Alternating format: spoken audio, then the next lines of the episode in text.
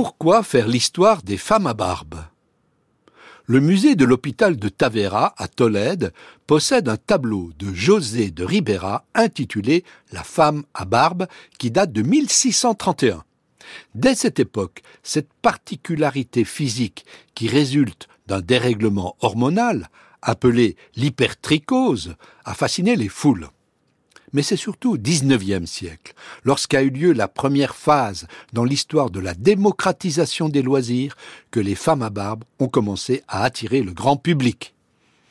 La curiosité malsaine à l'égard de celles qui disposaient d'un attribut symbolisant la virilité du sexe masculin fit la fortune des cirques. Aux États-Unis, le célèbre Barnum and Bailey les exhiba comme des monstres, freaks en anglais, aux côtés des nains, des géants, des hommes troncs, etc. En 1902, lors d'une immense tournée en Europe, ce cirque américain s'arrêta à Toulouse. Un témoignage de l'époque montre le rôle essentiel que jouait déjà la publicité pour attirer les foules.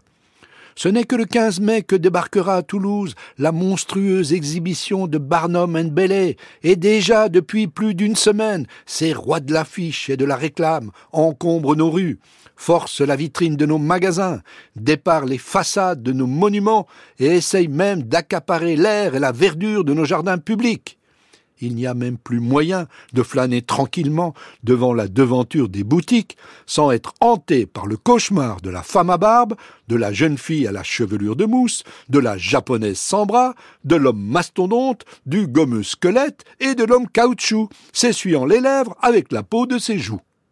L'histoire des femmes à barbe a été renouvelée au cours de la période récente grâce à des travaux qui s'inscrivent dans le courant des études gays et lesbiennes Queer Studies en anglais. Ces recherches ont pour intérêt de montrer le rôle que ce type de spectacle a joué pour conforter les préjugés concernant la séparation des genres. Les approches dites intersectionnelles prennent souvent l'exemple des femmes à barbe pour mettre en question les formes de domination concernant l'orientation sexuelle, le genre ou la race. On peut néanmoins regretter que le rôle de la classe sociale soit le plus souvent oublié dans leurs analyses.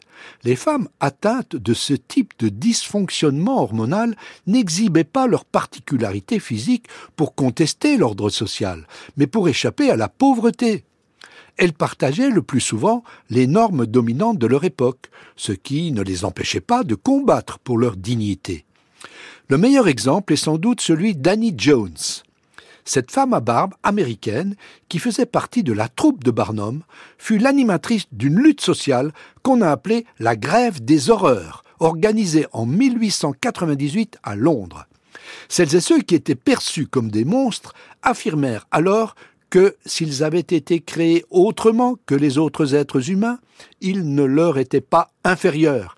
Ils imposèrent à Barnum de modifier le matériel promotionnel de la troupe pour que le mot freak soit remplacé par le mot prodigy. Les monstres voulaient qu'on les considère désormais comme des prodiges de la nature.